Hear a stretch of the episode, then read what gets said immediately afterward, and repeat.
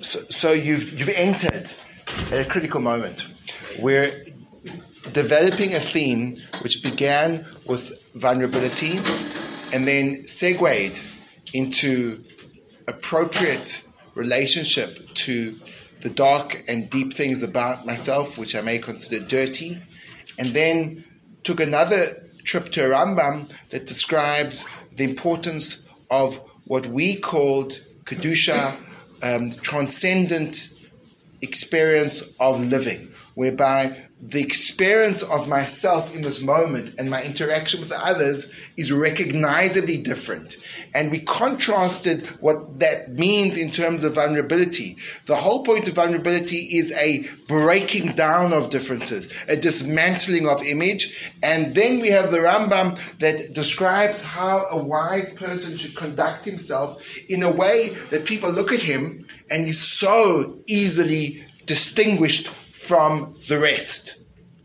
And given the rare opportunity that we have to engage in the infinite wisdom of the Torah, that should in turn impact us.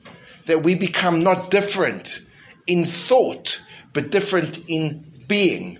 And being means not that we have now a different perspective of the world that is intellectually sound and integrated, but that we also speak differently and laugh differently and eat differently and walk differently and talk differently. So that this body of knowledge is not some kind of decapitated intellectual reservoir but is the very stuff that makes up the nitty gritty details of my life. And that level of authentic integration is so powerful that it transposes the person's normal existence to a higher realm, and we walk around completely and totally, visibly differentiated until people say, "Wow, that guy's, that guy's got something really special about him." And there's an, an allure and an intrigue that the Ben Torah carries with him, which encourages people to want to connect, to value, to intuitively say, Yafe Rabbi Shelimdoi Torah. Whoa! Whoever his Rebbe was, they taught him this Torah, that, that, that, that guy's a lucky guy. And his parents, whoa, they're lucky parents because there's a sense of this nobility that becomes inherent in the person's actions. So that, that, that's, that's kind of the, almost the other side to vulnerability. Vulnerability is I turn up and I just like share my guts. And and then and then you'll say, oh, okay, never never knew he did that kind of stuff. But now you feel like, okay, well, coming clean. Um, yes, Tommy, you had a question. I was going to ask how um, how it is that that end point mm.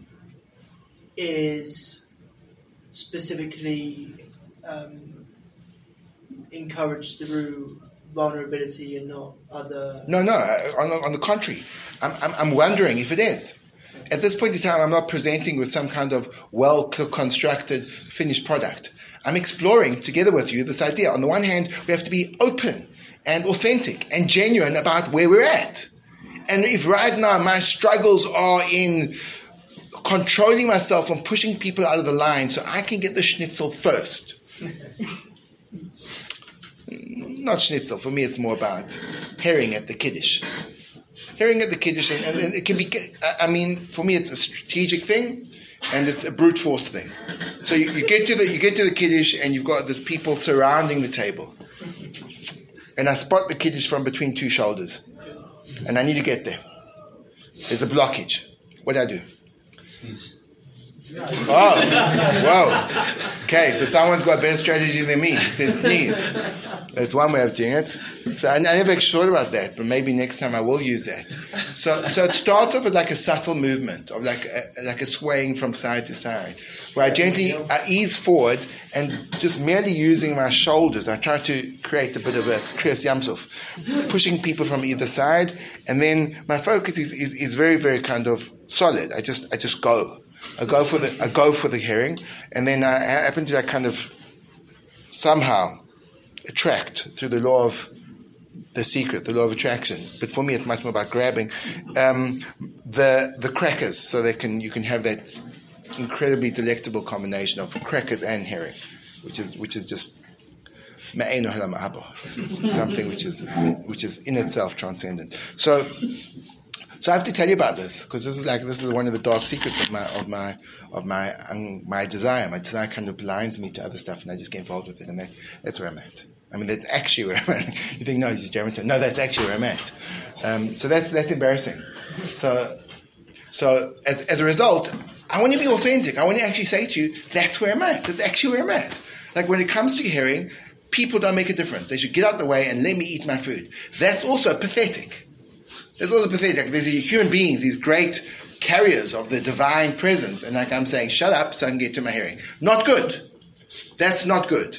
That's where I'm at. So on the one hand, there's this idea of being genuine authentic, but when I say that to you, now, now, now I've kind of, you know, I've discarded the false impression that you may have of me, and therefore your eye contact is a much more genuine one. You know who I am, and when you go and you also kind of spill the beans, so I know who you are, and then we'll have a real connection, as opposed to the projected me who isn't me connected to the projected you that isn't you. That would be disconnecting. That's on the one hand. On the other hand, there's this like call to be different and call to be refined or to be noble. And that seems to be like if the, the, the murky stuff starts to come up, it kind of push it down. So on the one hand, a, there seems to be an opening up. On the other hand, there seems to be a closing down. And we saw both of these reflected in the workings of the Maimonides Rambam, because on the one hand he says, and he says in a particular context, but we expanded upon it, that if you do something wrong, and it's no longer an issue of whether you need forgiveness from the person that you did it, you've got that, and you've, you've done all the required process to do tshuva, you should then go and gather around a lot of people and then tell them all the bad stuff that you did and that completes the process because that already kind of gets it out there that you you've had regret and you don't you don't hide it, you don't camouflage it, you're absolutely brutally honest about it. On the one hand, on the other hand, there's this kind of this call for elevated existence, and I want to throw into this mix, which is work in progress. One more, my, one more Rambam, and then maybe we can maybe we can start to play around with what this means for us. So this is the next Rambam. And this is the Rambam. The previous Rambam was in chapter 5 of Hilchot Deot, which are the laws of self-development in the Rambam. And this is in chapter 6. And the Rambam says the following astonishing thing, but so true and so, I suppose, experientially accurate for us, and certainly for me. Derech Biyasa Shel Adam, it is the way, it is the, the way that man, people were fashioned, meaning it's hardwired for a modern translation. We are hardwired. We are hardwired that we will be drawn in our paradigms and perceptions and in what we do after the people that surround us and our friendship circle. So the Rambam almost goes from the immediate social circle that surrounds you to the extended social circle. And he says the way that we are built psychologically, our hardwiring is that we are constantly interacting with our environment, and our environment is exercising a profound influence on who we are, in how we think, in what we do, on every level. He raises quite openly the notion of the idea of how we are, in a certain way, victims of our socialization. And the construct and limitations of our perception very often are simply because we were given a cultural script to read, a particularly family system, and then we carry that forward in our lives. And those external factors actually formulate our perspectives, our goals, and our hierarchy of values. And two people from very two different circumstances will have diverse approaches to life, and theoretically, were you to swap them, they would have the same diversity, but just from the opposite side. So you get your person born, and I'm going to use random examples. In Brisbane, Brisbane, for those of you who don't know, is a city in Australia. Australia, for those of you who don't know, is, an, is a big landmass, mostly desert, located somewhere in the world, no one's quite sure where. So a person grows up in Brisbane, and the most intense thing the person has ever said, and the highest level of his kind of aggravation is something like this. Yeah, you know, it's, it's not so great. Now you put him, he's he's he's like, and we'll call him Bill, for want of a better name. So there's Bill, and then you've got Rafi. Rafi grew up in downtown Cholon. And in downtown Cholon, the way you ask to pass to pass pass the water is Tafinu! So what happens is Bill meets Rafi and there's water on the table. So like Bill's trying to figure out how can he get the water to him. So he starts to like make sounds like, yeah, no, you know. You think you'd uh, ah, kind of thirsty. It'd be great, you know, if we could have some some water. I wonder if you could maybe uh, just, mm, do you mind uh, just for a moment passing me the, the water? And, uh, and, and Rafi's looking like, what is going on with this guy? right, so, so like he gives him the water, like he gets what he's going to. Two seconds later, Rafi's first, he goes, give me the water now! And Boo goes, whoa, whoa, whoa. And he like, but he didn't go, whoa, whoa, whoa, because they'd be way, way too out of his comfort zone. He goes, yeah, whoa. But that for him is So now, watch this. Watch this. In an incredible, an incredible um, magical trick, I take Bill and I plant him as a small baby in Cholon. And I take Rafi and I plant him as a small baby in Brisbane. And the two meet. And exactly the same thing happens. They just switch roles. Now it's Rafi with his slightly incongruous name. Says, you know, uh, Bill, He's just wondering, are you thirsty? And now it's Bill who's saying, give me the water! Pure product of social conditioning. And it goes so far, it can sometimes go so far that it can lead to what we call bystander apathy. Bystander apathy is when something happens and no one knows what to do. Um, there was a, famous case in New York with a woman called Catherine or Kitty Genovese it was, it was about 30 years ago, but it's like studied as a psychological experience of suppose social anthropology that uh, a woman was stabbed repeatedly to, to death. And there was something like 40 eyewitnesses that watched her being stabbed to death.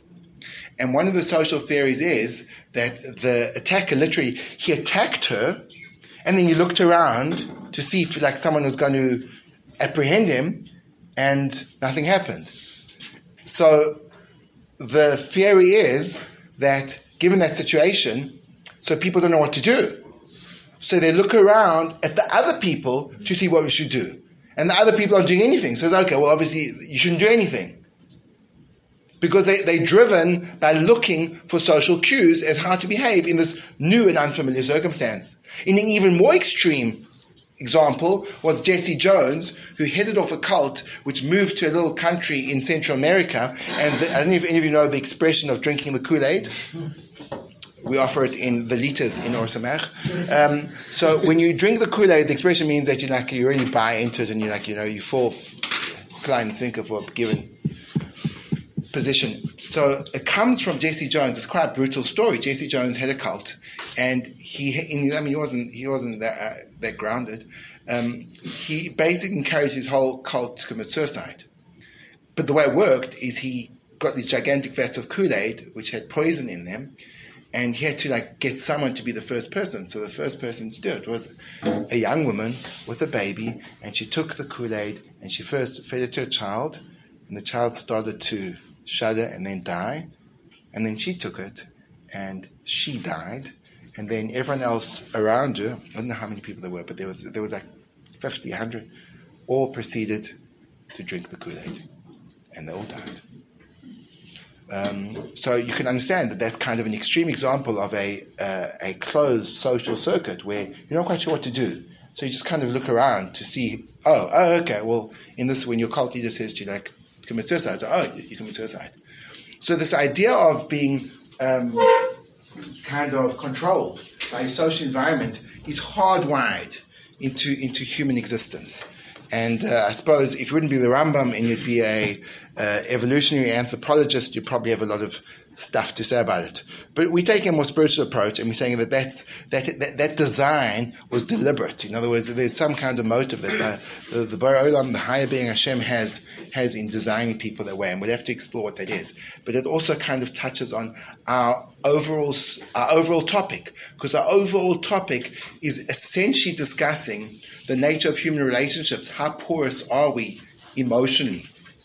How porous are we? You know, we create boundaries and then we have openings and then we influence and we influence and then we're not influenced and then we stand out and then we become the same as. And that's this broader topic. And before I just continue, I'd like to get a question from Daniel Lewis, if, if, if I may. Um, example about Rafi and Bill. Yeah, yeah, yeah. Is that saying that there's nothing inherently, you know, embedded in us from our birth that we just are a product entirely of our circumstances. So, so comes along Daniel Lewis and he slams us smack into the massive nature nurture debate and says, "Oh, so seagulls, so you are those nature only guys." Uh, of course not. Of course, of course, people have got individualized personalities, and within Brisbane, there's not only Bill, there's Bruce and his brother Bruce, and his second cousin Bruce and of course their good friend Bruce. So there's a lot of them, and they're all subtly different. But there's an overlapping social script that they're all reading. For example, it's hard to meet a person who's been brought up in a Western education system, and you say to him, "So, what are you going to do after high school?" And he says, "Well, I think I'll just maybe go explore the forests in um, northern New Zealand." And you say, "But there are no forests in northern New Zealand." Um, if you ask the average person brought up in the Western education system, so it goes like this primary school, high school, university, or some kind of equivalent. There's not like primary school in, mm, do you think I should go to high school? I don't know. Truth is, I mean, from millions of children's experience, it's really not a good thing. Like millions of children, you say to them, How was high school? Like, what did you learn? And they say, Not that much. He said, but you're there for like, like, five years, like six years. Like, what do you do? He said, I don't know. I don't know. Like, it's amazing how they managed to teach me so little in so much time. So, well, you know, what I want to do is I want to, I want to like just, I think it's better for me if I just um, play video games. You know, I work on my hand-eye coordination and I think about strategy. You know, like, let me just spend my time something productive, like Minecraft. You know, or, or I don't know, or so people don't think that way because we're, we're kind of we're conditioned that, that, this is this is what you've got to do. And if, if you do try to break that, it's like the pushback is enormous. Like it's almost as if you're insane. But by the same token, if you live in the Kalahari Desert and you've been raised by your tribe, so somehow no one's like pushing you to go to university. Like they're pushing you way, way more. It's like better at hunting giraffe. And like if you try to take the guy who's like been brought up in the Western society and you like you try to explain to him how hard it is to hunt a giraffe, it doesn't get him. That's interesting. that's, that's, interesting. And like the Western world has become so intoxicated with its own grandeur that you don't realize that the entire Western world is 12% of the world's population. So this whole thing called psychology, for example, it only studies Europeans and Americans. And therefore it's like an incredibly limited perspective of what humanity is all about. And that's why in basic things like family structure, child raising, the stupidity of the self esteem fiction, and all that other stuff. No one goes for that except Westerners. Because they're, they're caught in this little bubble that they've kind of thought is, no, this is reality. No, it's not. It's just modern Western society, which is, by our own admission, going to be dramatically different in five years' time.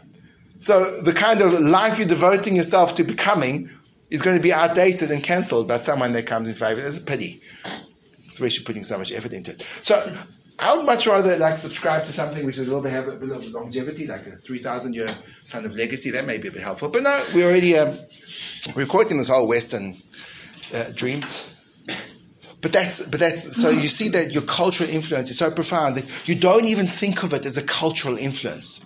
You think of it, oh no, this is all you have to do. And like when someone challenges that this is all you have to do, you think, whoa, they're really weird.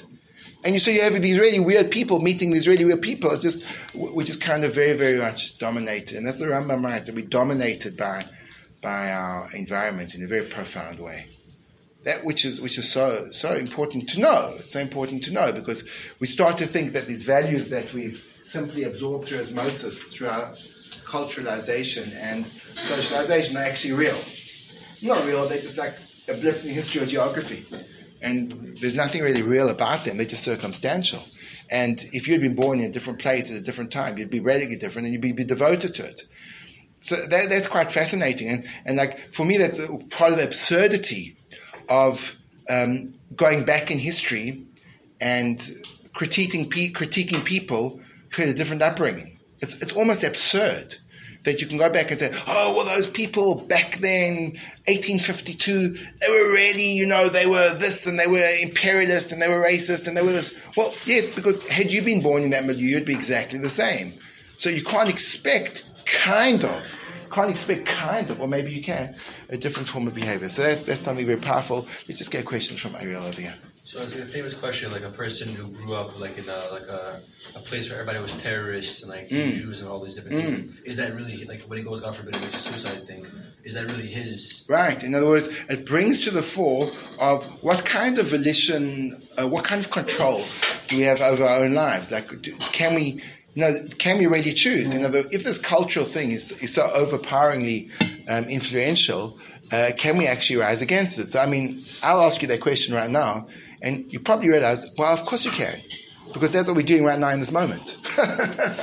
I'm kind of saying to you, oh, look at this Western thing. It's like so silly. But you grew up believing the self-esteem rubbish.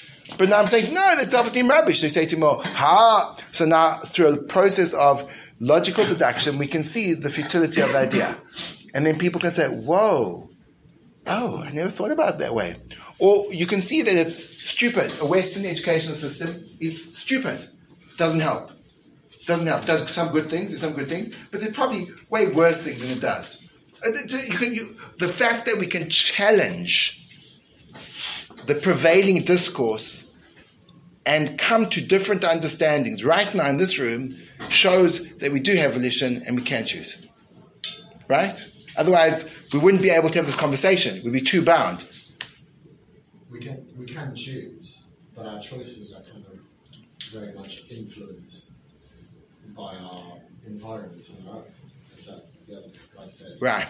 Someone who becomes a terrorist and hates Jews, if you took him, that person at birth and placed him in a Jewish community, Right. By the time hit the same age, he's now going to be entirely different. Entirely different. It's entirely different. So, in other words, theoretically, someone can choose anything.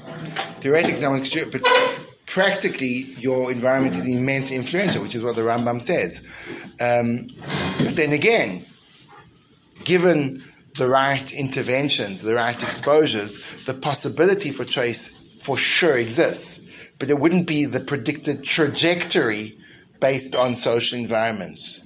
Now, this is immensely important for us because it comes out that probably the most fundamental decision you can ever make in your life is which society you choose to live in, which is bizarre. I mean, because that's going to be a dictating point. And so if you live in this community, so then you'll be this. And if you live in that community, you'll be that. And when you live in that community, you'll think to be anything else is almost impossible. And in the, the Rambam kind of goes on with this, and he kind of he, he, he, he derives a conclusion from his initial premise, and he says. Well, if you're influenced by environment, so then you have to think, well, what kind of environment would I like to be in? So he says you should befriend, connect to really righteous, holy people, and you should sit by the wise. Yilmud masem. You should be there always, and then you'll learn from the actions. And you should really distance yourself, distance yourself from people who are very negative and destructive in their ways. So that you shouldn't be influenced by their ways. And this is captured in the words of Shlomo Melech, Solomon the wise, that one who walks with the wise becomes wise. V'roya kesilim yeroya, and the one that hangs out with the fools will become foolish. V'oyma asha ish, etc. Im haya, now the Rambam goes a little bit further, and this is really, this is really challenging. Listen to this. Im haya medina Imagine you're part of a, a culture that the cultural influence is negative. And the people in this place aren't going on the straight and narrow. They're corrupt. Move, immigrate, do what you can. Don't stay there. Do not stay there.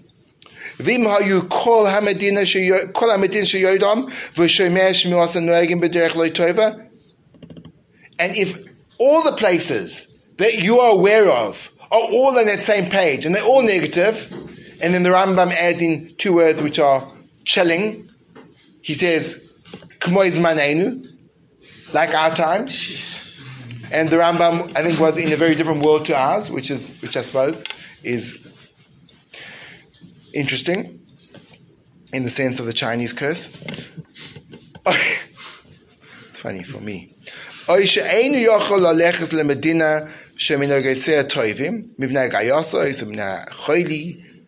Or you can't leave. There's some kind of extenuating circumstances which prevent you from getting up and leaving the place that you're in.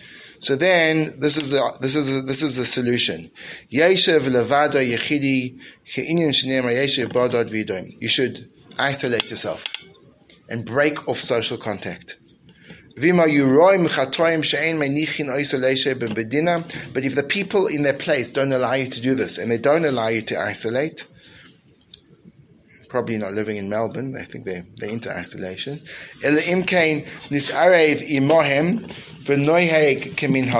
And they insist that you start doing what they do.